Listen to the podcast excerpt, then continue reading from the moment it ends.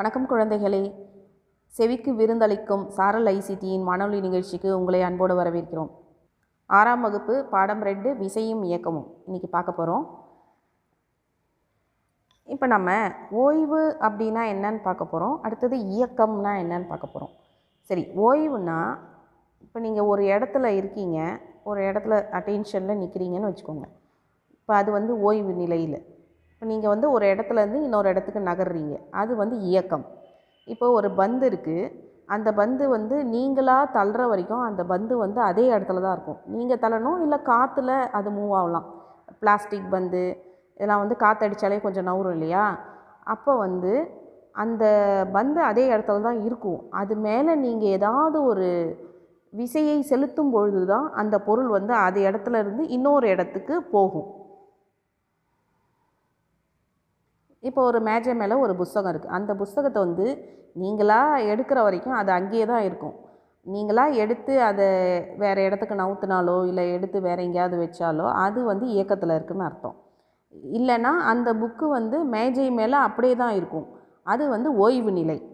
ஒரு பொருள் எப்போ எப்போதெல்லாம் இயங்கும்? ஒன்று அந்த பொருளை வந்து தள்ளும் பொழுதோ இல்லை இழுக்கும் பொழுதோ?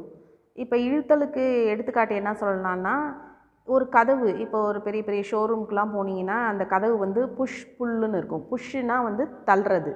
புல்லுனா இழுக்கிறது. ஒரு ரெண்டு சைடும் எழுதியிருக்கும். பேங்க்கில் மால் அந்த மாதிரி இடத்துக்குலாம் போகும்போது அந்த மாதிரிலாம் இருக்கும். இன்னொன்று கிணத்துல தண்ணி இறைப்பாங்க இல்லையா? இறைக்கும் பொழுது வந்து இழுக்கிறது.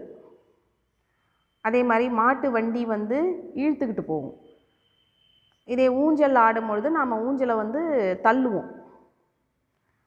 அதே மாதிரி ஒரு ஆணியை வந்து சுத்தியால் அடிக்கும் பொழுது தள்ளுறது. அந்த உள்ளுக்குள்ளார தள்ளுவோம். ஆணியை வந்து சுத்தியால் அடித்து அடித்து உள்ளுக்குள்ளார செலுத்துறது வந்து தள்ளுதல். அப்போ ஒரு பொருள் ஓய்வு நிலையிலிருந்து இயக்க நிலைக்கு மாற்றுறதுக்கு அந்த பொருளை வந்து இழுக்கவோ இல்லை தள்ளவோ செய்யணும். சரி இப்போ நீங்கள் வந்து பஸ்ஸில் ஊருக்கெலாம் போயிருப்பீங்களா? இந்த கொரோனா டைமில் எங்கேயும் போகாமல் இருந்திருப்பீங்க. இதுக்கு முன்னாடி பஸ்ஸில் போகும்பொழுது எப்பயுமே சின்ன சின்ன பசங்களுக்கு என்ன ஆசைனா ஜன்னலோரமாக உட்காந்துட்டு போகிறது தான் பிடிக்கும். ஏன்னா ஜன்னல் ஓரத்தில் உட்காரும் போது நம்ம வேடிக்கை பார்த்துட்டு போவோம். சரி இப்போ பஸ்ஸில் நீங்கள் உட்காந்துட்டு வேடிக்கை பார்த்துட்டு போகிற மாதிரி நினச்சிக்கோங்க. இப்போ நம்ம பஸ்ஸில் பயணம் செஞ்சுக்கிட்டு இருக்கிறோம். அப்போ வந்து தெரு ஓரங்களில் இருக்க மரம் வீடுங்க இல்லை கடைகள் அதெல்லாம் எப்படி தெரியும்? அது பின்னாடி போகிற மாதிரி தெரியும் உங்களுக்கு. அந்த மரம்லாம் வந்து நம்ம நம்ம வந்து முன்னாடி போவோம். நம்ம பார்க்கும்பொழுது அந்த மரம்லாம் பின்னாடி பயணம் செய்து போகிற மாதிரியே இருக்கும் பார்க்குறதுக்கு. உண்மையிலே மரம்லாம் நவரலை நாம் தான் பஸ்ஸில் நகர்ந்துக்கிட்டு இருக்கோம். ஸோ அந்த பஸ்ஸை பொறுத்த வரைக்கும் நம்ம பஸ்ஸில் ஒரே இடத்துல தான் உட்காந்துருக்கோம் பஸ்ஸை பொறுத்த வரைக்கும் நாம் வந்து அங்கே வந்து ஓய்வு நிலையில் இருக்கிறோம். ஆனால் வெளியில் இருந்து பார்க்குறவங்களுக்கு என்ன தோணும்? பஸ்ஸு வந்து மூவ் ஆகுறது தெரியும். அப்போது பேருந்து வந்து இயக்கத்தில் இருக்குது வெளியிலேருந்து பார்க்குறவங்களுக்கு ஆனால் பேருந்து இருக்கிறவங்களுக்கு நீ வந்து எப்படி இருக்கிற? ஓய்வு நிலையில் இருக்கிற. ஸோ பஸ்ஸுக்கு வெளியில் இருக்கவங்கள பொறுத்து நீ வந்து இயக்கத்தில் இருக்கிற மாதிரி அர்த்தம். ஆனால் பஸ்ஸை பொறுத்த வரைக்கும் நீ வந்து ஓய்வு நிலையில் இருக்கிறதா அர்த்தம். இது ஒரு எடுத்துக்காட்டு. ஒரு ஒரு பொருள் இப்போ நீங்களோ இல்லை ஒரு பொருளோ வந்து ஓய்வு நிலையில் இருக்கிற மாதிரியும் இருக்கும் இயக்கத்தில் இருக்கிற மாதிரியும் இருக்கும். அது எடுத்துக்காட்டாக தான் அந்த பேருந்தில் பயணம் செய்கிறது உங்கள் புக்லேயும் கொடுத்துருக்காங்க. நீங்களும் நினச்சி பாருங்கள் இதுதான் உங்களுக்கு ஈஸியான ஒரு எடுத்துக்காட்டு. பேருந்தை பொறுத்த வரைக்கும் நீங்கள் ஓய்வு நிலையில் தான் இருக்கீங்க. பேருந்தில் உங்க கூட மற்றவங்களாம் பயணம் செய்வாங்க இல்லையா? அவங்கள பொறுத்த வரைக்கும் நீ ஓய்வு நிலையில் தான் இருக்க. ஆனால் வெளியிலேருந்து பார்க்குறவங்களுக்கு இந்த பஸ்ஸில் பஸ்ஸில் இருக்கவங்களாம் ஒரு இடத்துக்கு போயிட்டுருக்காங்க அதாவது இயக்கத்தில் இருக்கிறோன்னு அர்த்தம். ஸோ ஒரு பொருள் வந்து ஓய்வு நிலையில் இருக்கிறதும் இயக்க நிலையில் இருக்கணும் உன்னோட வந்து சார்புடைய சார்புடையதாக இருக்கும். இன்னொரு எடுத்துக்காட்டு பார்க்கலாம். வானத்தில் நிலா இருக்குது இல்லையா? நிலா வந்து நைட்டில் அந்த மேக கூட்டங்கள்லாம் வந்து நவுந்து போவோம். ஆனால் பார்க்குறதுக்கு நமக்கு நிலா நவுற மாதிரியே இருக்கும். மேகக்கூட்டங்கள் நவுறது நமக்கு தெரியாது. இதே வந்து நாம் வந்து வேறு ஏதாவது பொருளை வச்சு பார்த்தோம். மரங்களை வச்சு பார்த்தோம்னா மேகக்கூட்டம் நவுறது நமக்கு தெரியும். மரம் வந்து ஓய்வு நிலையில் இருக்குது. மேகக்கூட்டம் வந்து இயக்கத்தில் இருக்குது இது அந்த காலத்துலேயே ஒரு இந்தியாவில் இருந்த பழங்கால வானிலை வானியலாளர் ஆரியபட்டா அப்படிங்கிறவர் சொல்லியிருக்கிறாரு. ஆற்றுல படகுல செய்கிறது படகுல பயணம் செய்கிறத வச்சு சொல்லியிருக்காரு. இப்போ நம்ம பஸ்ஸில் பயணம் செய்கிறதே எடுத்துக்கலாம். பஸ்ஸில் நீங்கள் போகும்பொழுது உங்களுக்கு எதிர் திசையில் தான் மரங்கள் வந்து போகும். ஏன் நீங்கள் பஸ்ஸில் முன்னோக்கி போனீங்கன்னா மரங்கள்லாம் வந்து பின்னோக்கி செல்கிற மாதிரி தான் இருக்கும். அதே போல் வானத்தில் நட்சத்திரத்தை ரொம்ப நேரம் உத்து பார்த்தீங்கன்னா ஒரு மணி நேரம் இல்லை அதுக்கு அடுத்த மணி நேரம் ஒரு குறிப்பிட்ட நட்சத்திரத்தை அடையாளமாக வச்சுக்கிட்டு கொஞ்ச நேரம் கழித்து பாருங்கள் அது வந்து கிழக்குலேருந்து மேற்காக போகும். ஸோ அதை வச்சு இந்த பஸ்ஸில் பயணம் செய்கிறத வச்சுக்கோ. நீங்கள் போகிற திசைக்கு எதிர் திசையில் தான் வந்து மரங்கள் போகுது இல்லையா?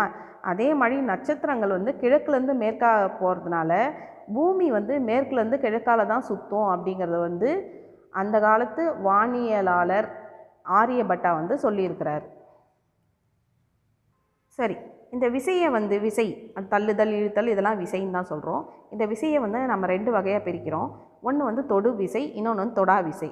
இந்த தொடு விசை தொடா விசை வந்து உயிருள்ள காரணிகள் உயிரற்ற காரணிகள் ரெண்டுத்தினாலும் ஏற்படும். இப்போ மாட்டு வண்டியை இழுத்தல் இது வந்து தொடு விசை. இப்போ காந்த விசை புவியீர்ப்பு விசை இதெல்லாம் வந்து தொடா விசை. ஒரு பொருள் வந்து மேலேருந்து கீழே விழுது. அது வந்து ஒரு விசை தான் விசையினால் விழுது. ஆனால் அதை தொட்டு கீழே விழுதலை இப்போ மரத்துலேருந்து காய் காயெலாம் விழுது தே தேங்காய் எல்லாம் விழுது இல்லையா? அப்போ அது விழும் பொழுது அது புவியீர்ப்பு விசையினால் கீழே வருது. அதை யாரும் வந்து அங்கேருந்து தள்ளி விடலை. அப்போ அது வந்து தொடா விசை. நம்ம ஒரு பந்தை தூக்கி போடுறோன்னு வச்சுக்கோங்களேன் அது வந்து தொடு விசை. இது மாதிரி ஒரு பொருளின் மீது நம்ம விசையை வந்து செலுத்தும் பொழுது என்னென்ன மாற்றங்கள்லாம் ஏற்படும்னா ஒரு ஓய்வு நிலையில் இருக்க பொருளை வந்து இயக்க நிலைக்கு மா மாறும். அப்படி இல்லைன்னா இயக்க நிலையில் இருக்க பொருளை வந்து ஓய்வு நிலைக்கு மாற்ற முடியும். இப்போ பந்து வந்து பயணம் செஞ்சுட்டே இருக்காது. யாராவது தடுக்கிறாங்கன்னு வச்சுக்கோங்களேன். அப்போ வந்து இயக்க நிலையிலேருந்து ஓய்வு நிலைக்கு மாறும். இயங்கக்கூடிய பொருளுடைய வேகம் திசை ரெண்டுத்தையும் மாற்றலாம் இப்போ ஃபுட்பால் மேட்சே வச்சுக்கோங்க. அந்த ஒரு பந்து வேகமாக வருது. அதை வந்து ஒரு ஃபுட்பால் பிளேயர் வந்து அதை வந்து நிறுத்துகிறாங்க அது வேகத்தை வந்து ஸ்டாப் பண்ணுறாங்க ஸ்டாப் பண்ணி இன்னொரு திசையில் வந்து செலுத்துவாங்க. ஸோ ஒரு விசை வந்து ஒரு பொருளினுடைய வேகத்தையும் திசை ரெண்டுத்தையுமே மாற்ற முடியும். இன்னொன்று பொருளின் வடிவத்தை கூட மாற்றலாம் ஒரு பொருளை வேகமாக போட்டு தூக்கி போட்டோம்னா அதில் வந்து ஒடுக்காயிடுறதுலாம் இருக்கு இல்லையா? இப்போ அந்த பொருளுடைய வடிவம் மாறிடுது. இப்போ அடுத்தது வந்து இயக்கத்தின் வகைகள். முதல்ல விசை பார்த்தோம். அதுக்கப்புறம் அதில் வரக்கூடிய இயக்கத்தை பற்றி பார்க்க போகிறோம் இயக்கத்தை வந்து நிறைய பிரிக்கிறாங்க. இதில் என்ன என்னன்னு பார்க்கலாம். ஃபஸ்ட்டு வந்து சுழற்சி இயக்கம்.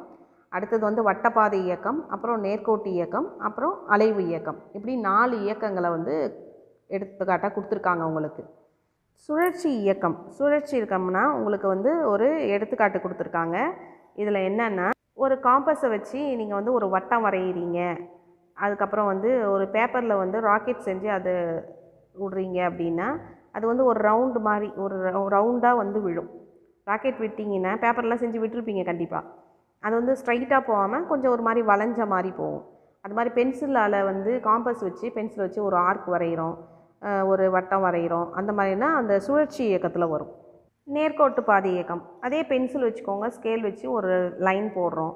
ஒரு கோடு வரைகிறோம் இல்லையா? அது வந்து நேர்கோட்டு பாதை.